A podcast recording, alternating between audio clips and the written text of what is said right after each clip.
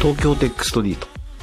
突然行ってみたくなりました。えー以前僕がやっていたラジオ番組のタイトルなんですが、なんでストリートストリートをいつも言ってるかというとですね、誰も気づいてくれないんですけど、あの以前 NHKFM でサウンドストリートという伝説の素晴らしいアーティストが様々やっていた音楽番組があって、僕は子供だったんですけど、まあ、すごい好きで非常に音楽界に影響を与えていた番組だと思うんですが、それへのオマージュでストリートと言っています。ということで、エンターテックストリート、音楽プロデューサー、エンターテックエヴァンジェリストの山口のりかずです。今日は映画館が苦しんでいたアメリカで大きな決断があったという話と、テイラー・スウィフトが中国で超儲けたよっていう話などをお話ししようと思います。えー短い時間ですが、どうぞお付き合いください。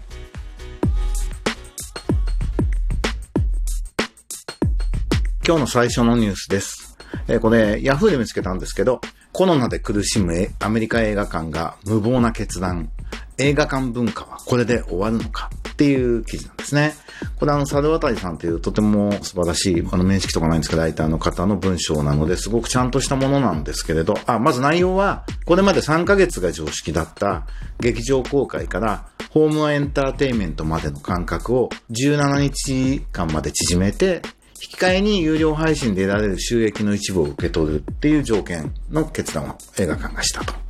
まあ、これありえない妥協をしたという言い方をしているんですね、この方は。まあ、非常に、これこういうことって一度やっちゃうとなかなか後戻りできないので、大きな動きだなと思います。この記事全体ではすごくネガティブなトーンで書かれているんですけども、まあ僕はその映像業界出身じゃないからまあ言えてしまうのかもしれないんですけども、ロジックで言うと劇場ビジネスの生命線である映画館だけで見られる期間っていうのを放棄したっていう考え方が、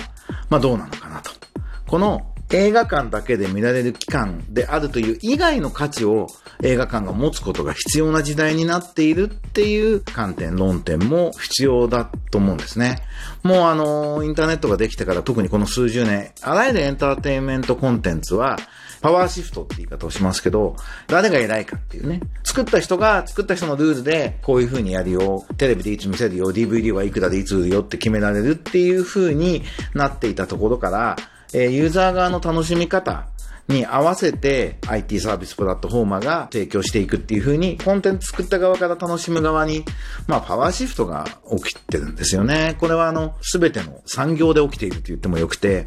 供給者の論理でコンテンツビジネスを取り仕切るってことはもうどんどん難しくなっているっていうのが歴史の流れなんですね。おそらくこの記事を書いた方の感覚では、映画館での映画鑑賞は非常に文化的で大切な行為で、ネットでの消費はお手軽で、こう映画を軽く捉えた、文化的じゃないっていう価値観がベースにある気がするんですね。映画館で、その映画監督をはじめスタッフみんなで作った作品をしっかりと受け止めるっていうことに価値があると思うんですけど、えっと、これ僕はユーザーとしてはその通りだと思うんですよね。映画館で映画見るのが大好きで、まあ多分一生映画館があってくれれば映画館に行くことはやめないだろうなと思うんで、この方の気分はあの理解できますし、まあ共感もするんですけど、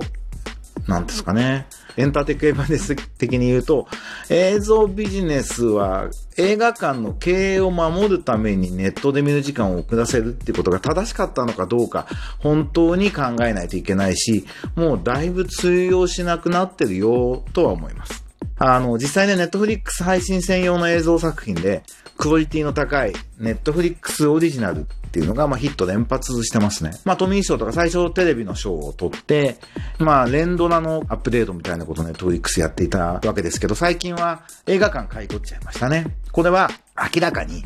映画祭で賞を取るには映画館で上演しているっていうのが条件になってるって場合が多いので、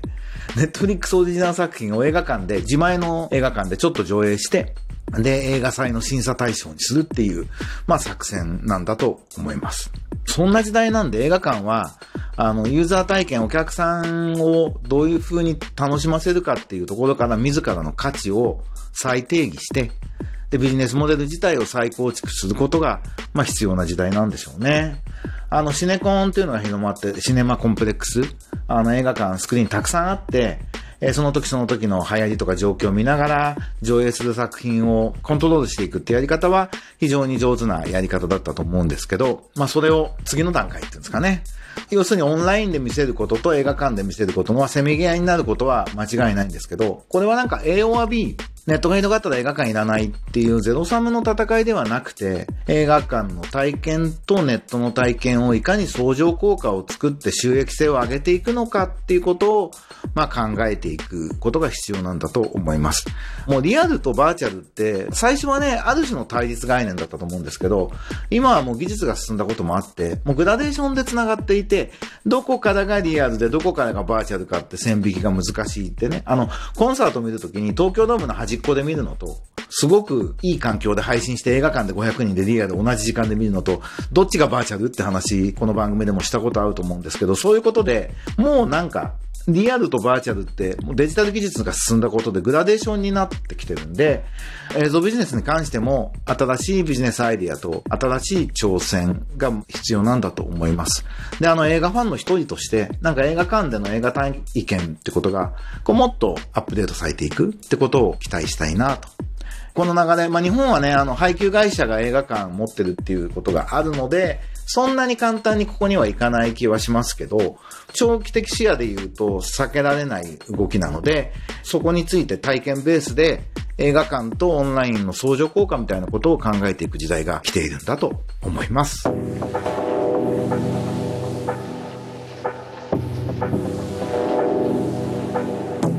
もう一つのニュースは、テイラー・スウィフトの新しいアルバムのマーケティング戦略の話をしたいと思います。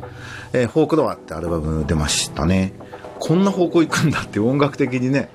僕は結構こういうなんかアメリカの女性アーティストのこの世界観は好きで、なんかテイラーがそっちに行ったんだっていうのはちょっとユーザー的にはへえって感じなんですけど、まあ今回そのことは置いといて、マーケティング戦略の話をしたいと思います。えー、思います。えー、今回は、あの、すべてのストリーミングサービスダウンロードに作品を出して、公式のリリックビデオを YouTube に公開し、いわゆるフルスイングの展開をやりながら、で、D2C という形でファンとも直接マーチャンダイジングも含めて売っていくというのは大々的に全世界的にやってますよという、なんか、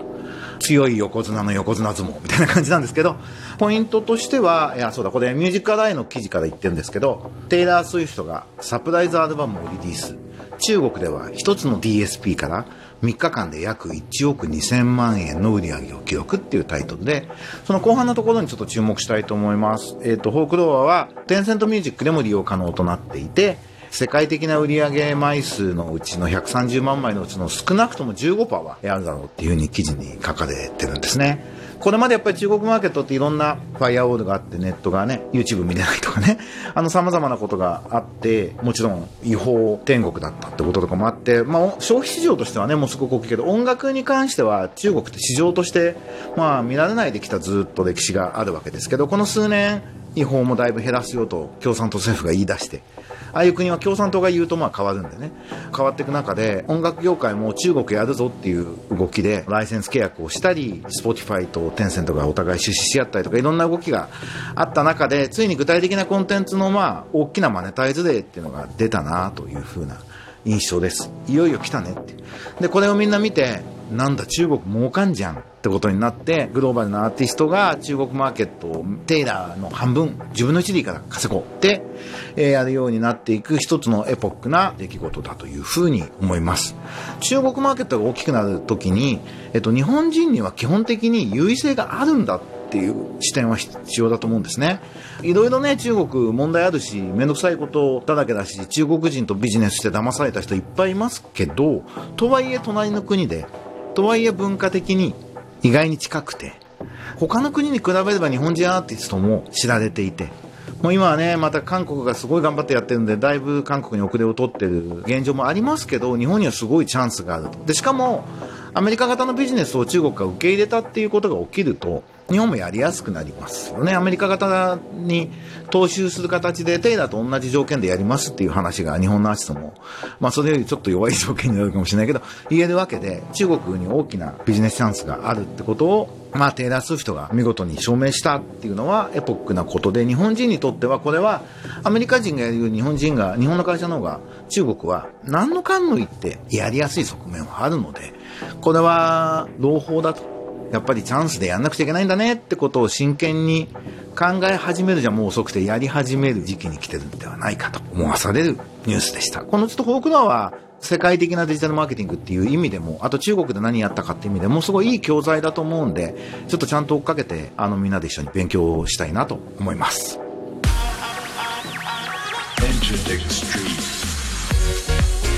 最後に僕の活動情報です。ニューメドのマンコミュニティ。積極的にオンラインでしかイベントできなくなった分、回数増やして頑張ってやってます。8月9日日曜日、Spotify って本が出たんですけど、ご存知ですか？それのオンライン読書会っていう形で、Spotify から読み解く音楽の15年っていうのをやります。それから8月23日は、 TuneCore Japan の創業者で社長の野田威一郎君をお招きして、祝還元額100億円達成、 TuneCore Japan の軌跡っていうどうだったのってお話をするっていうイベントを、どっちもズームでやろうと思ってます。ぜひチェックして、え時間のある方は来てください。まあそんなこんなも、僕の活動は、えっ、ー、と、メルマガにまとめてます。あの、マグマグで音楽プロデューサー山口のりかずのエンターテックニュースキュレーションというメルマガを火曜の朝に毎週発行してますので、まだの方はぜひ、僕の活動はそこに全部まとめてますので、見つけていろんな形で会いに来てくれると嬉しいです。リアルのイベントもちょっとずつ復活させたりするのかなというふうに思っています。ということでね、あのなんかあの感染者数多い多いって本当にメディアはろくになんか背景とか調べずにただ騒ぐって最悪だなっていうね。コロナがなんか浮き彫りにしたことの一つは、あの日本のマスメディアっていうのがほとんどいらないんだっていうことを、まあ、実感する日々なんですが、そういうものに惑わされずに、とはいえ感染には気をつけて、健康にはもっと気をつけて機嫌よくやっていきましょう。ということで、こんなところでエンターテックストリート終わりたいと思います。山口のりかずでした。それではまた来週。バイバイ。